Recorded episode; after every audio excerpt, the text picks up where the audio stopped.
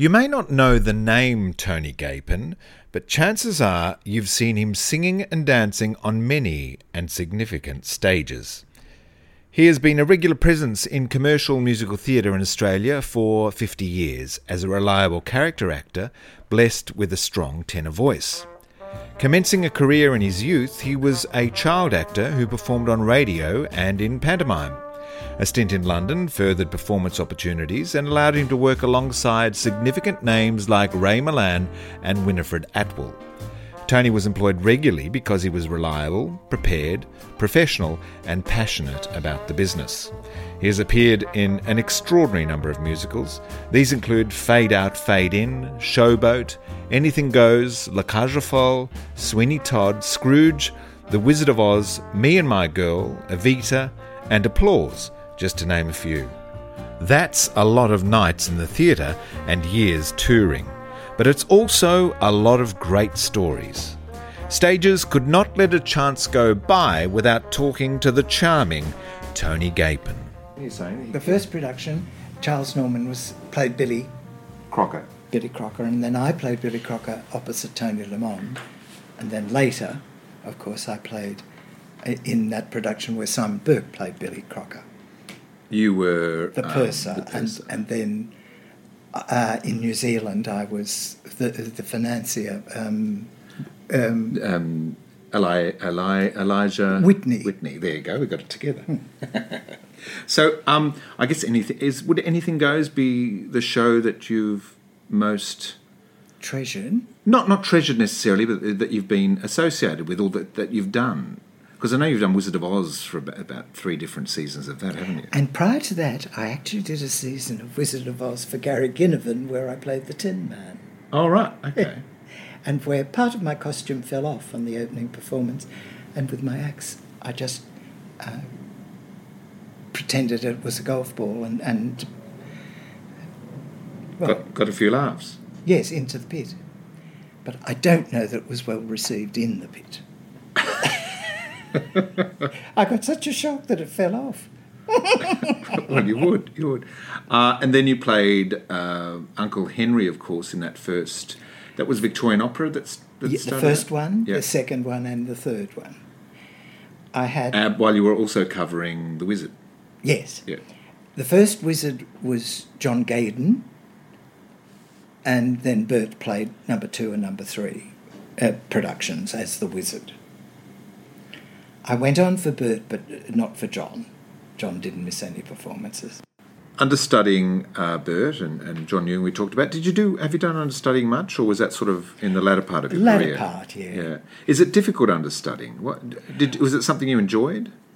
Not much, but I enjoyed going on. You see, mm. I had no fear. A, a, dear mutual friend of ours, who's no longer with us, um, would refuse point blank to go on if he didn't feel he'd been thoroughly rehearsed and you know no the show doesn't go on. Well i was always ready. Well and i did it i mean because of the varying degrees of people who take um, it, you can go from the top someone like gail esler who's been a performer done it all a musician and a technical person a wonderful person to take rehearsals for understudy then you get people who haven't got a clue. Hmm. They've written certain notes down during the original production and they really don't know what they're talking about. So it's best to have a very good grip on things. Now, with Le Cage, for instance, we never got past the first act. I, in preparing the understudies. Right? Yes. So um, Gordon Boyd had been fortunate enough to be he played for the first three weeks of rehearsals before Keith Michell arrived. All right, so he was understudying. So he'd had that. Lead. Yes, he'd had that proper direction. Then he used to raise the eyes to heaven with me. We'd just because go, oh, I didn't feel the love, you know. And there is a terrible day where I, of course, you know, I'm pretty even tempered. If I lose my temper, head for the hills. And I couldn't believe my accuracy because I can't see very well. But I just picked up one of my, the heels I was wearing, whack, hit him right in the face in the soles. Did you feel that? There was a, a, a lengthy break in rehearsals that day. Gordon, spot on, dear boy, spot on. Well, I mean, especially a role like Albin, when when you've got all those costume changes and Well, we never rehearsed that. right. And um, the only thing, I, I, because I said to Arthur, I got along very well with There's Arthur Laurents. Yes. Yeah. Which was a surprise because we did, well, I, I would have thought I would have been fired. When Arthur arrived for his very first day was on a Friday and we just did it. We sat there, and of course he loved Gerald, what Geraldine Morrow was doing with the Mrs. Dindon, Madame Dindon. He actually laughed out loud a couple of times. Um, he sat grim faced through most of John's. And John was furious that he'd arrived so late in the piece because we'd been directed by Fritz Holt, lovely man, um, who was one of the producers on Broadway, and he'd been ori- he originally started in stage management.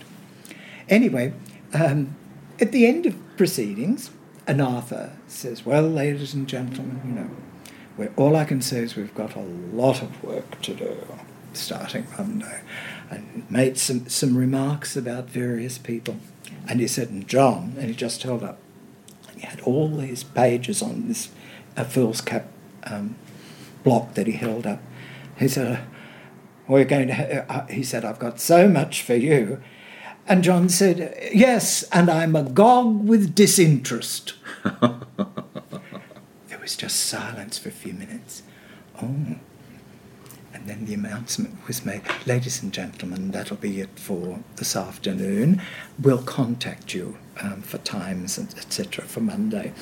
Anyway, Robert Berry and I had friends waiting for us downstairs because we were rehearsing in the Buffalo Club. So we knew a lot of these jolly gentlemen. They'd come from a, a, a Buffalo lunch a few floors below, and they were waiting for us. What's the Buffalo Club? Was it a, a um, hotel or? No, no, no. It, it, it's the ancient order of buffaloes, and I was actually, I actually still I am a Is- buffalo, I suppose. I joined in Melbourne. Is it like the Lions Club or something? Or the Rotaries or? Yes, but a very boozy A version. luncheon club. Oh no, no, no, No, no, no, no. And the reason I joined in Melbourne, not just because everybody else was a member, but um, you can go and have a few drinks.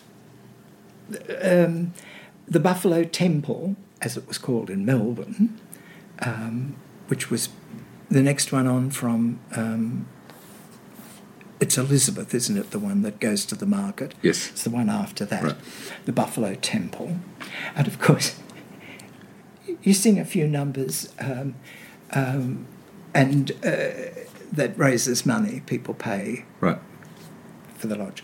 Anyway, um, the Sydney Buffalo members were. I've never been. I'd never been in Sydney, and um, we were waiting. They were waiting downstairs. The lift opened, and um, I got out ahead of Robert, and they said, "Is he here? Is he here?" And of course, they'd been talking to Robert. I said, "Who? Who?"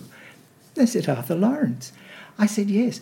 What's he like? I said, "Oh, it's hysterical." I said, "He looks like Nancy Walker in drag." but I didn't know Arthur was behind me in the lift. Oh, he was coming down with you. Oh.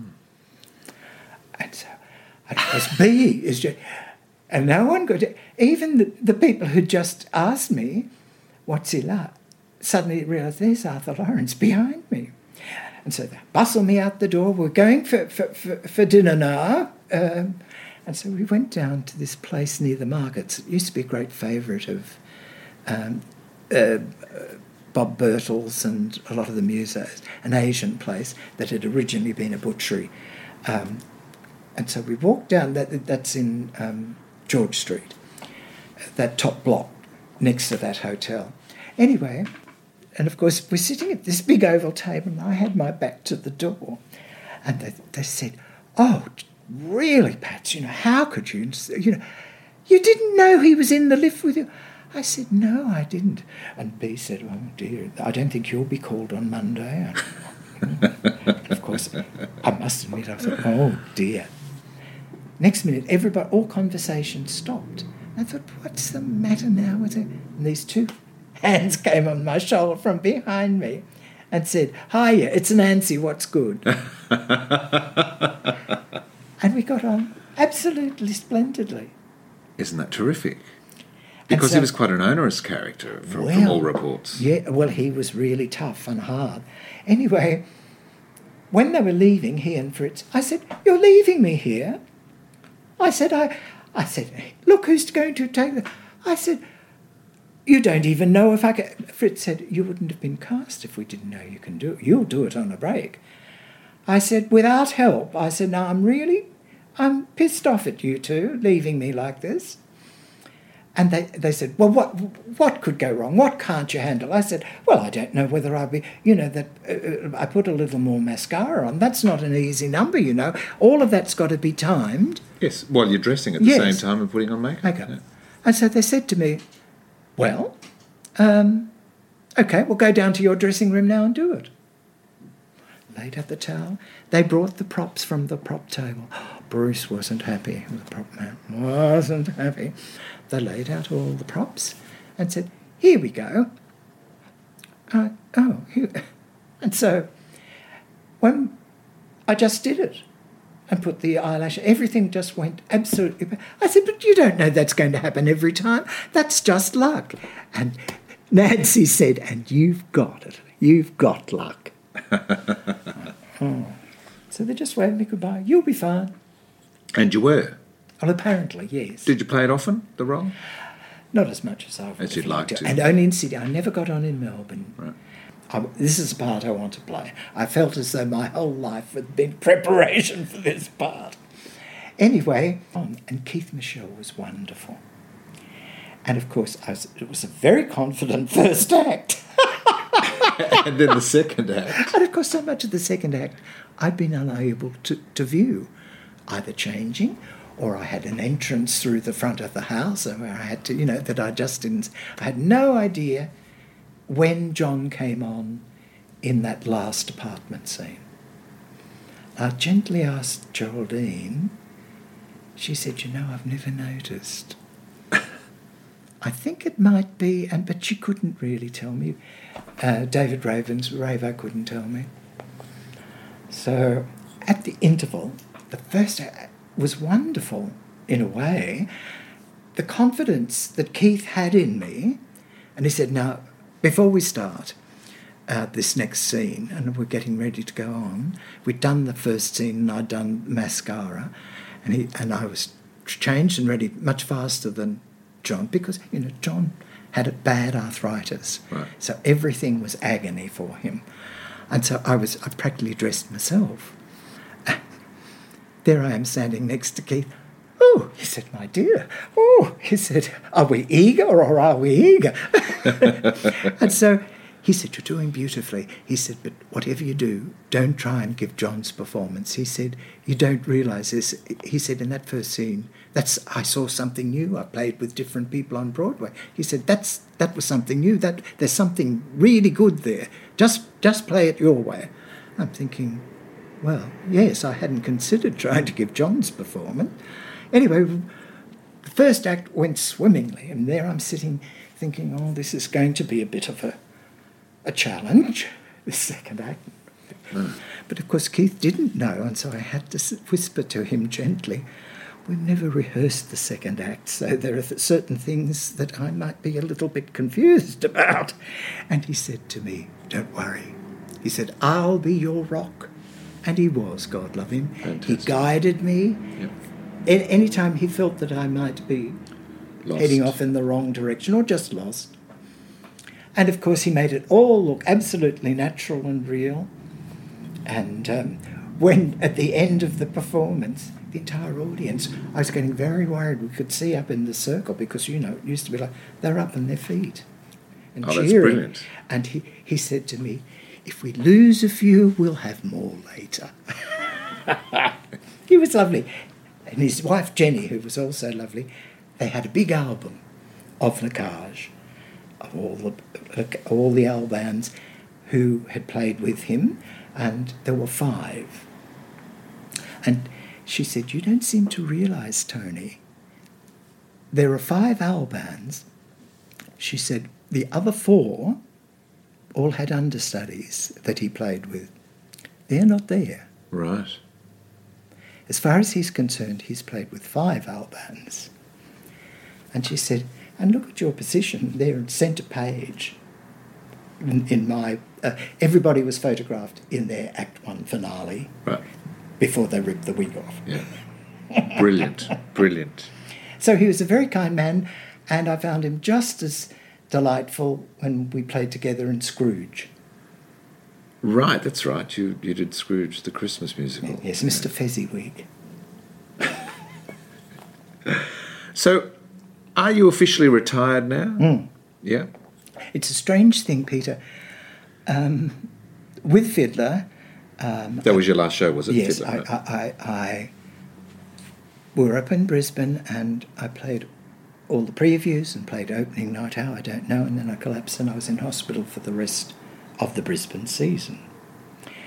But Judy Roberts, who was the lead, but was playing Golda, and um, came almost every day, and Chaim Topol used to come and see me at least once a week, and he stopped his taxi with his wife uh, at the end of the when they were going to the airport in the last week of Brisbane to once again say to me, "We want you for the opening night in Melbourne.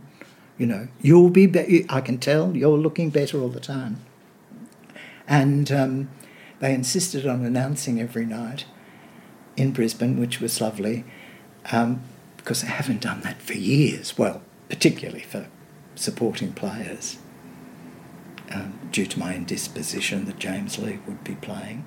James used to come and see me too and said, Pat, they expect you back there for opening night in Melbourne. I said, I'm going to be there.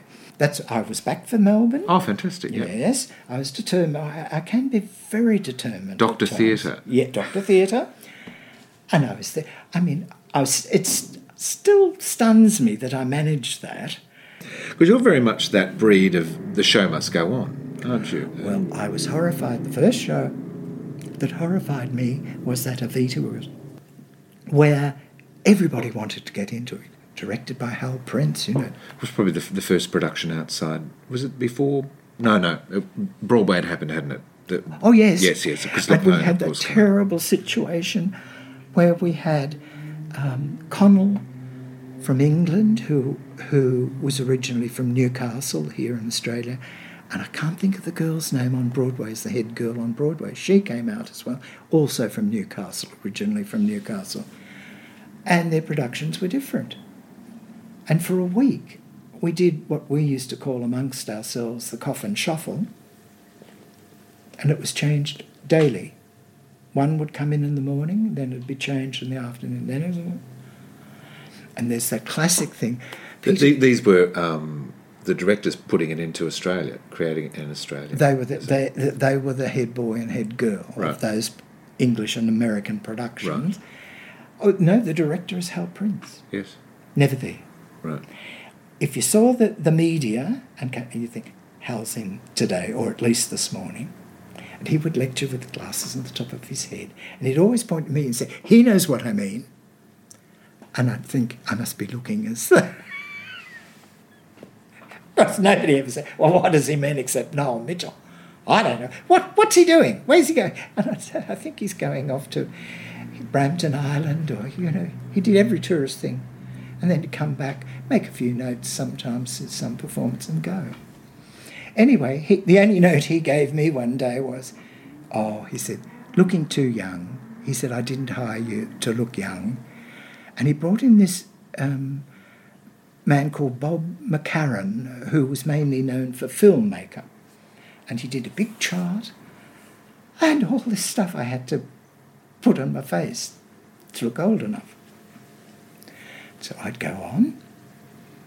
Hal would come back, say, uh, oh, is, is the conceited Tony Gapin here? I'd say, well, Tony Gapin's here, yeah. And he'd say, try the makeup tomorrow. I said, I did try. Anyway, just just put the lines on, please. So I used to every, and it used, I, I had to, it took an extra half an hour, all this stuff following this chart. I did it religiously, over and on. Anyway, one night, Hal ca he was so angry that I did. He came back, and of course, I hadn't had a chance to remove it. And he said, "Did you have that on on stage?" I said, "No, I just put it on, on to go home in the bus." and he just looked. He said, "I can't see any of this on the stage." He said, "You've applied this correctly." He said, "Don't touch it." And he called Bob McCarran. He said, Is this how it should be? He said, That's exactly how it should be. He said, Well, thank you very much. Don't bother to sign any other charts. He said, It's useless. And it was side lighting was washing it all out. Right, because there was a lot of side lighting. A lot of Evita, side wasn't there? lighting. So he said, and it was the first time ever, he just said to me, Well, he said, forget about it. That's not working. He said, Don't wear any makeup at all. Nothing. I said, hmm. I thought, terrific. and I did, that's what it, and he said, No. Came back, he said, No, you're still looking too young. He said, um, Glasses. So I wore rim, those wire rim glasses, which I later wore in my first season as Uncle Henry. Oh, wow. Right. Um, So this is a reflection, you know, you could interpret that as Hal Prince being a pain in the ass, but it's just Oh. his attention to detail. Oh yes, Yeah. and once he once he was there, and particularly when we started playing previews, his attention to detail with everything and everybody, sets, costumes, um, yes, thorough, really thorough. But he said to me, "Well," when he, I said, "Are the glasses working?" And he said, because he hadn't said anything, so I, j- I assumed right there, there. He said, "Well." You couldn't. He said, "Try. Can you sing with your mouth closed?" And he said, "And close your eyes." He said, "You just look too." He said, "The minute the lights hit you, you look too young." He said, "Your eyes are too young and your mouth's too young." He said, "I hired you to be old." He said, "Are you really the age that's on your?" I said, "I don't know what the age you've got is on that." And I had a look. I said, "That's old." Indeed, but I said I'm actually two years older than that. I was born in 1941, which. Hmm. He said, Oh, well. He said, You'll be one of those. He said, You're going to be one of those. He said, You'll look younger than springtime until the day you get up and don't recognise yourself. and uh, look how accurate that was. Because that production, uh, the 80s, early 80s, was it? Or late- Yes, 1980. Right. And um, I know that for sure because I was in the Danny La Rue show touring with her, and my dear friend Kevin Hanley was the stage manager for that.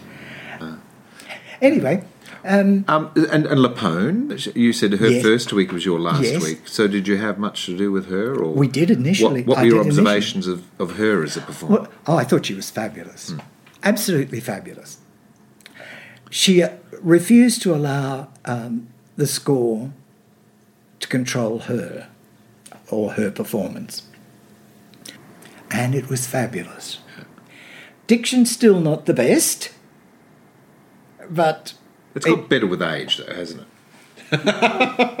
I have to say, I, I thought so, but then I realised things like Gypsy and things. I know that score. I know those lyrics. Yes, so you're hearing the words before she utters But- them. Yeah, Pa- uh, War Paint.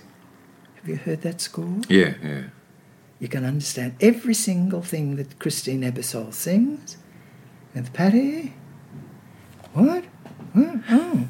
I thought I'd better listen to that again. Still no luck with quite a few of them. Um, I thought, no. mm. But we met, to, to, we were introduced to Patti on a harbour cruise, which was a lovely idea. And she made a beeline for me, and we were a, having a great day. And I said, I'm so glad, you know. She said, looking forward to Monday. And yes. And um, she said to me, Oh, we're, honey, we're going to have a terrific time. Know. And I said, Yeah, well, I'm glad. I said, that I'm getting this opportunity to work with you. I said, because I'm just, it's just getting it in. My la- it'll be my last week and your first week. She said, Your last week? What am I wasting my time with you? I, I, if you're going to be gone the week after next. We don't need to build a relationship. Yeah. Yeah. She was off. Let's go back to the beginning. Where, where did you grow up? Sydney, So Sydney born boy. and raised in Sydney. Started the career, I always say, at seven, but actually it was six, but two days later I turned seven because in those days, pantomimes always opened on Boxing Day. And I, my birthday's the 28th. And um, started in that, it starred, um, in, in Mother Goose, it starred Maggie Fitzgibbon and Darling Dawn Lake. She was like an older sister to me. She was just lovely. And um, the dame was a, a, a man who had fame in Western Australia, Ike Delavale Right. and he was pretty big there, um, not so much over here. Um, Bobby Hornery um, was his understudy. Um, and Bobby, well, I always thought he was 10 years older than me. As it turns out, it was more like 16, but the, who cares? Um, but he, he was from the same neck of the woods. I, I came from Coogee. He came from Randwick. Right. Um, we had, um, oh, what was this man's name? He's quite a famous opera singer who played the Demon King. And um, that was at the Capitol. Uh, I then did um, variety shows. So, so Panto was quite big at that time. Oh, yes, a huge an annual- production, huge production, twice a day. Yeah.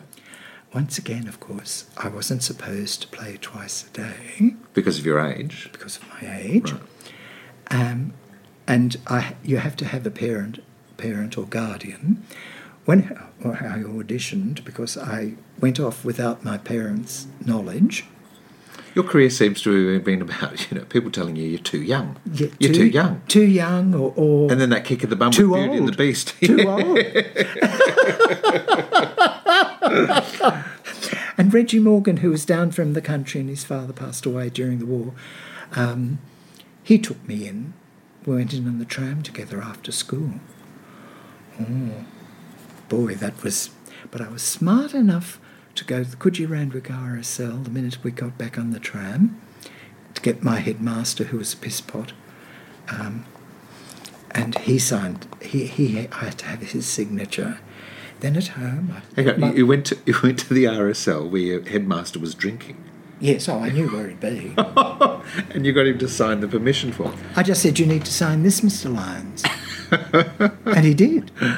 But and then went back to his drinking. That was at the reception, right, because I certainly wasn't allowed in, except on Thursday nights where we used to watch old movies. That's why I know so much about old movies. But um, I went home, and my mother was hysterical. I'm so sorry, Mum. You know you're not allowed to go on the tram alone. I said, Oh, Reggie was with me. That's Reggie's not an adult. And of course, this is the thing. When they when I auditioned on stage at the Capitol, and they said, "Oh, yes, right, right. Um, eh, bring out your parent or guardian." And I just looked, and they said, "Well, who brought you in?" And I brought out Reggie with his school case. He said, "He won't do. No." and so they explained I had to have my parent's signature and, um, well, one parent and and the headmaster. Ha- at the time off, I'd have. right. How how as a six six year old were you? Mm. Did you hear about an audition for a pantomime? Reggie, Right, Reggie knew. Reggie read in Reggie the was a Telegraph. budding performer as well. No. no, no. Just thought it was all ridiculous, yes. right. And he always used to think I carried on. He said, no wonder. He said, because I was always saying, I must start the career. I was, my parents would sort of say, yes, well, in, in time. uh, was it a musical family or was there My any? mother, this is another story. My mother had a year in the business, unbeknownst to her parents. Um, of course, she was she had a brilliant voice. She's the only uh, Geraldine Morrow is the only person I ever knew that, like my mother, there was no discernible break between her head voice and her, her chest voice and her head voice. You usually hear the break Yes. never with my mother. And she taught me pitch when we were doing the washing up. She'd be washing up, drying up, and the radio would be on. And if somebody was singing and it was not right, she would instantly sing what it should be for me to hear while the person was singing out of tune. And then as we progressed, she'd point to me to sing what it should be. And it was great. Well, it was a terrific game, and the, I, I do have pretty good pitch. And that's why you were uh, employed so regularly in commercial musical after musical because of your reliability with pitch. I don't know. And yeah, it would have to be. And and that, that big tenor voice that you've got. Well, second tenor. right. Um, but I did find out it's easy to sing above your range. Right. Or it's easier to sing above your range. Yep. But to sing below, and we're talking about the days no body mics, that's not a good thing. No. That really it coarsens your voice. So I only let them do that to me once. So you're a bit of a, a child star. You went from Actually, because I went into radio from well, I was still in single figures. This is about nine, right. and um, I was in all, lots of serials, and and it, and it was an interesting. I made myself different, not knowingly, but of course my eyesight isn't good. Even at that age. E- oh, always. Oh. And so you, you'd get your scripts, and I and in those days we'd reach the stage where some sometimes important things at the ABC you could get a couple of days early. Usually you just get them before the So it was sight reading was required, yeah. and you'd mark your parts out.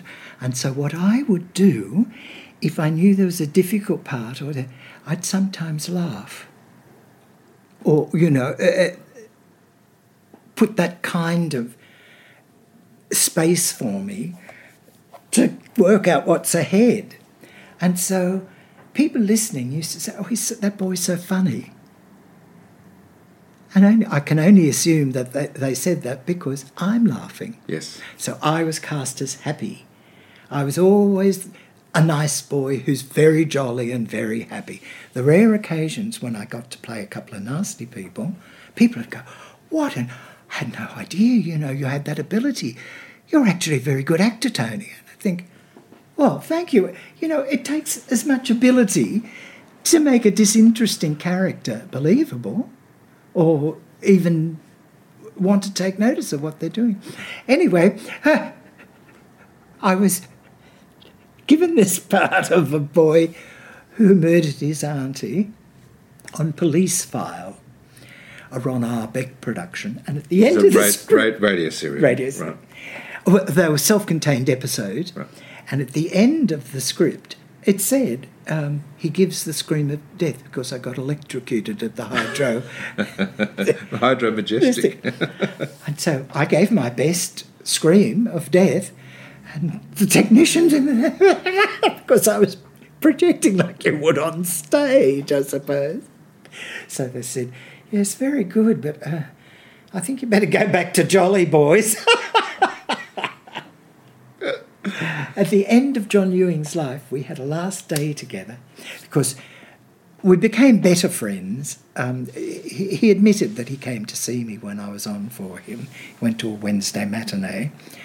And at the same matinee, I, I was a little bit, once again, I wasn't supposed to know, but I could hear everybody talking about it in the distance. And I did have a moment's hesitation just before that first entrance, thinking, oh, oh dear, fancy coming in to see me. And, uh, and I thought, wait a moment, Auntie Joy's in as well. To, oh, no, no, oh, just. I thought of Auntie Joy and I came flying through those swing doors. Yes. but John, There's always someone in the audience, isn't there? there, there is, You've always got to be. Or think that there, Yeah, there might yes, be. just to get you. Because I can't stand people who give special performances or, No. you know, hold that performance for opening night or closing night or special occasions. No. Well, I mean, a point in case, I, I saw Priscilla last week, you know, and Oh. there's Tony Sheldon, 2,000 performances in. Mm. And as fresh, I and as fresh Yes. as the day it started when I saw it 12 years ago. Yeah. That's a uh, that's a professional. Well, even when his mum was sick, in anything goes because, you know, she, she wasn't long out of that terrible experience of the shock treatment and all yes, that sort of the thing. sleep home and all And that. so sometimes she wasn't secure. the minute she hit that stage, you'd never know that, that she had a care in the world. Yeah. Absolutely spot on. She was wonderful. Yeah. I learnt a lot from Tony, and I always say she taught me composure. Um, but the, I became really friendly with John in uh, Sweeney Todd when he was playing. Oh, down at Melbourne Theatre Company. Yes, and we played Sydney. We played the Madge Oh, again. that's right. And uh, with Geraldine Turner, Turner. and Peter Carroll. That's correct. Mm. And John and I became quite close because we had um, a great sense of humour. And um, in the last day I visited him, he, he finished up in a nursing home in Randwick. And he arranged a little luncheon with. And we went back to our radio days. He was only three years older than me.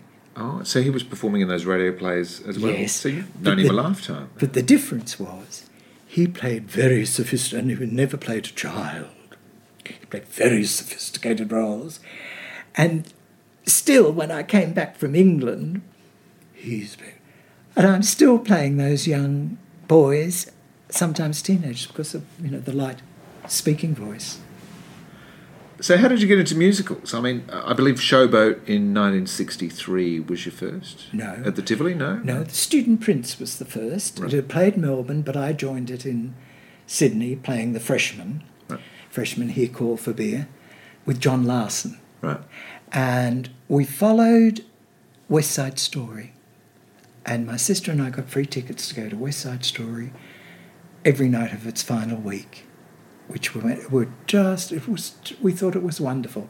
You could shoot a cannon through the joint, Really, no one went. nobody was going. Wow. We opened in Student Prince, they were selling the stairs, Wow. which was illegal, Yeah. but they were selling the stairs. Because John had that huge um, following from the Merry Widow that he'd previously toured Australia with Jim Bronhill. Right. So that was a lovely experience, though. Yeah. Became very fond of John, and he, the last time I saw him, he was out here um, as an understudy with Hello Hello.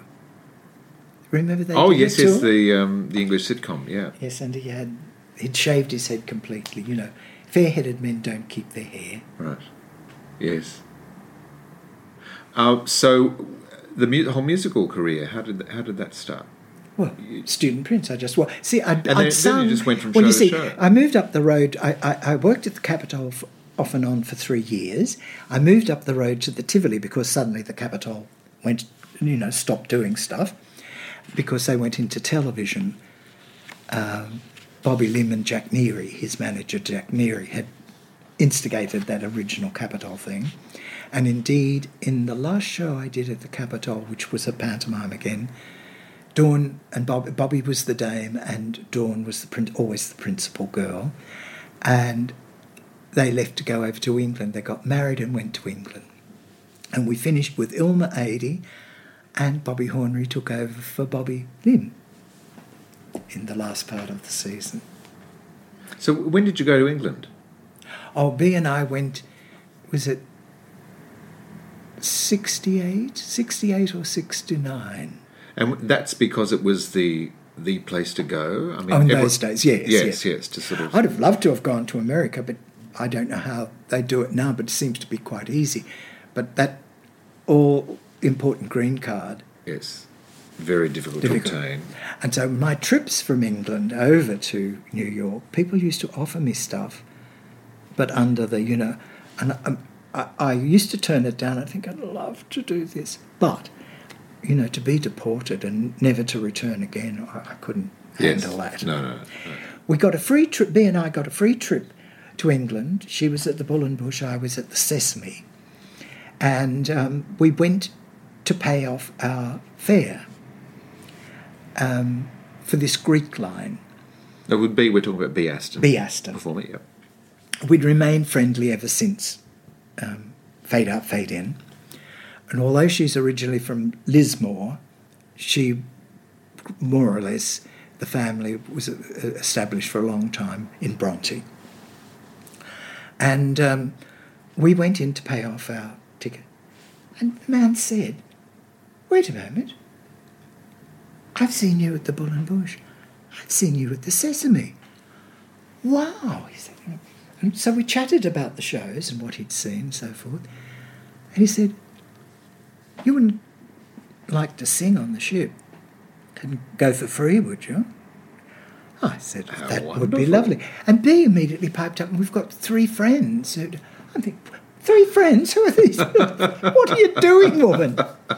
And she mentioned Lisa Thompson, Audrey Duggan, and Noel Mitchell, who are all no longer with us. But they'd toured together with B in Orpheus and Merry Widow. So um, she knew them very well. And plus, she'd done the country tour of Sentimental Bloke as Doreen with Noel as Straw Hat Coot and, um, oh, Lisa at pl- playing the soubrette. So I just said, I said, B, I f- uh, fancy just saying you. And all the man said to, are, are they of the same standard as you and Tony? Oh, yes, she said. You know, okay, is it? So, so she secured them a passage as well. Well, yes. We all had to have our return fare, right. but we got a free trip over, which was great, extra boost to the cash thing. And before we, we docked in Southampton, they offered me and Lisa permanent positions. And I, she was tempted, but I said, for me, I said, Lisa, go ahead. But Yes, but the whole point was to get to London. To London, Yeah. yes, yes, no, not another. So, um, So you enjoyed regular work while you were in London? well, it was funny. Um, B got, we arrived and um, B went off to stay with the Rushtons, Will Rushton and Arlene Dorgan, who was Australian and a mate of ours. And um, I went off to this pre-arranged thing that I'd arranged in Earl's Court. So Will said, "We'll drop you off. We'll drop you off." He said, "I'm coming in, Tones. I'm coming in." Oh, dear, dear God! He said, "D- "Don't even put her. No, no. You're coming to Knightsbridge, dear boy." Yes, and so I went to Knightsbridge with with them. Claire Bloom lived next door, and um, B got the stage, and she saw an audition for a young uh, a young man um, must be good singer, dancer, and uh, capable of playing in sketches. She said, "Here you are," you know, and of course we had our uh, we had our charts out well and truly because performing on the ship going over, we were required to perform five shows um, during um, the four week trip and also do an additional performance in the cabaret room. I ended up doing three cabarets because two of our people chickened out. Never mind. Um, but that's possibly why I got the offer for permanent employment. But I said, Oh, well, looking around, it was in Soho, the address. Couldn't find it. There are all those little alleyways. And I said, Oh, B, look at the time. I think we've missed. Can... She was determined. I can hear music coming here. We went in a back door. She said the door's open. And of course, stunned the people because we came in the back entrance.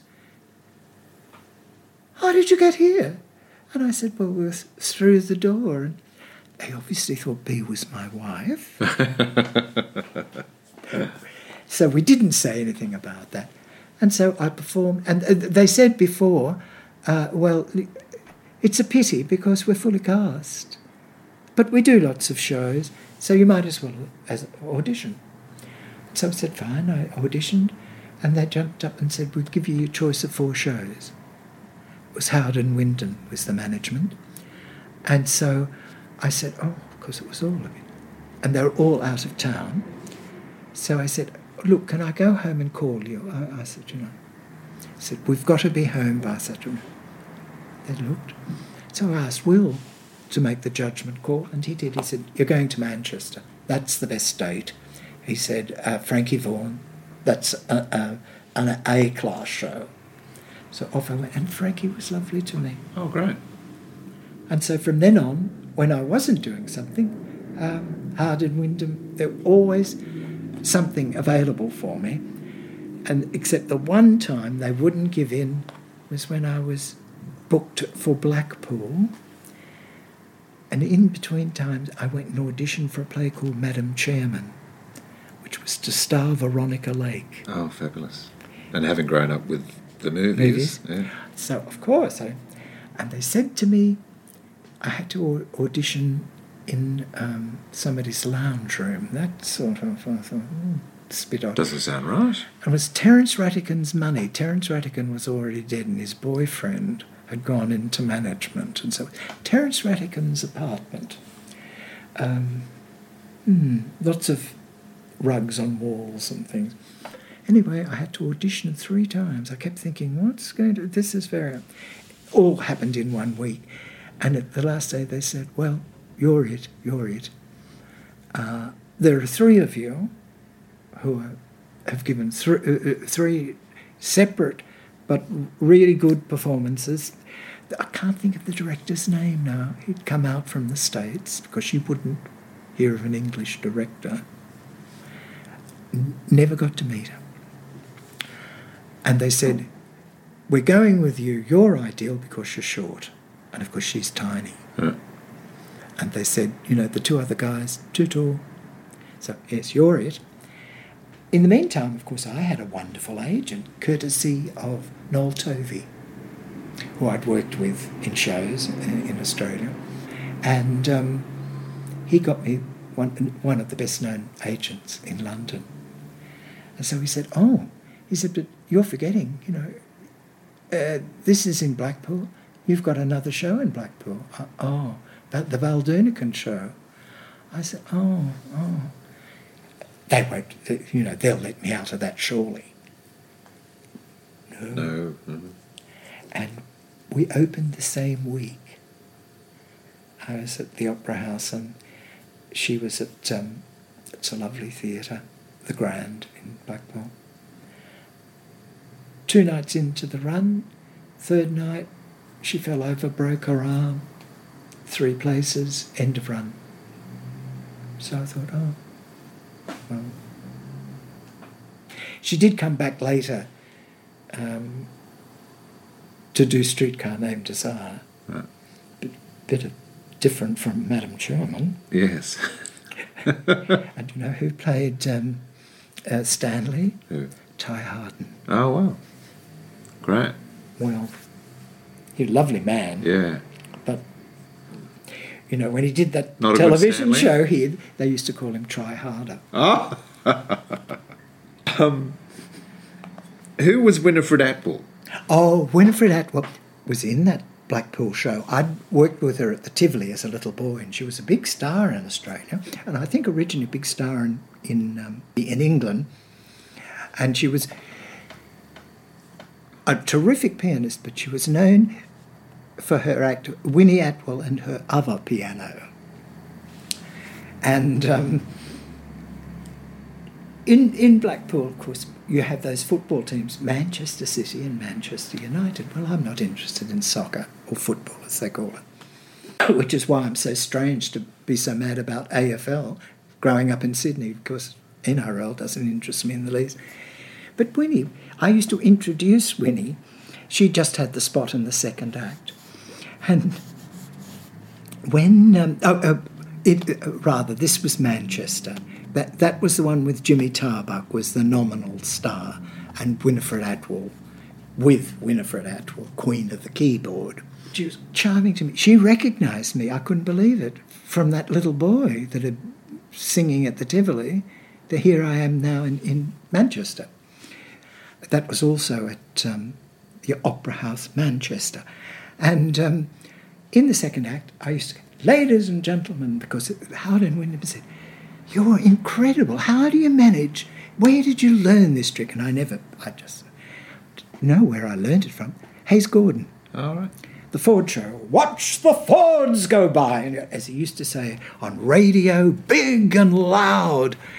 On television, quiet and intimate. Yes. Yeah.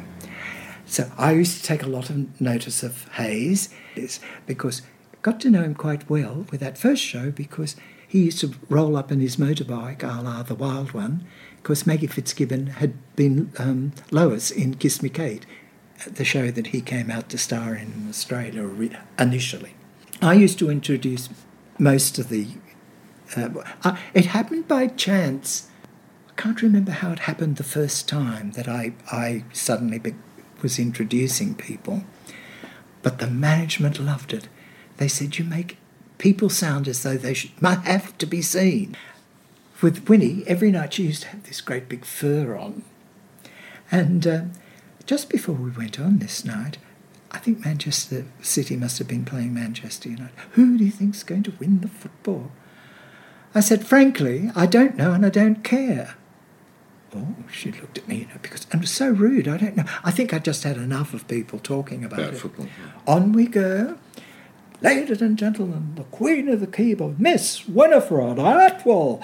And then I stand and she and she'd sweep on and I'd take off the fur, you see, and she'd sit herself in there.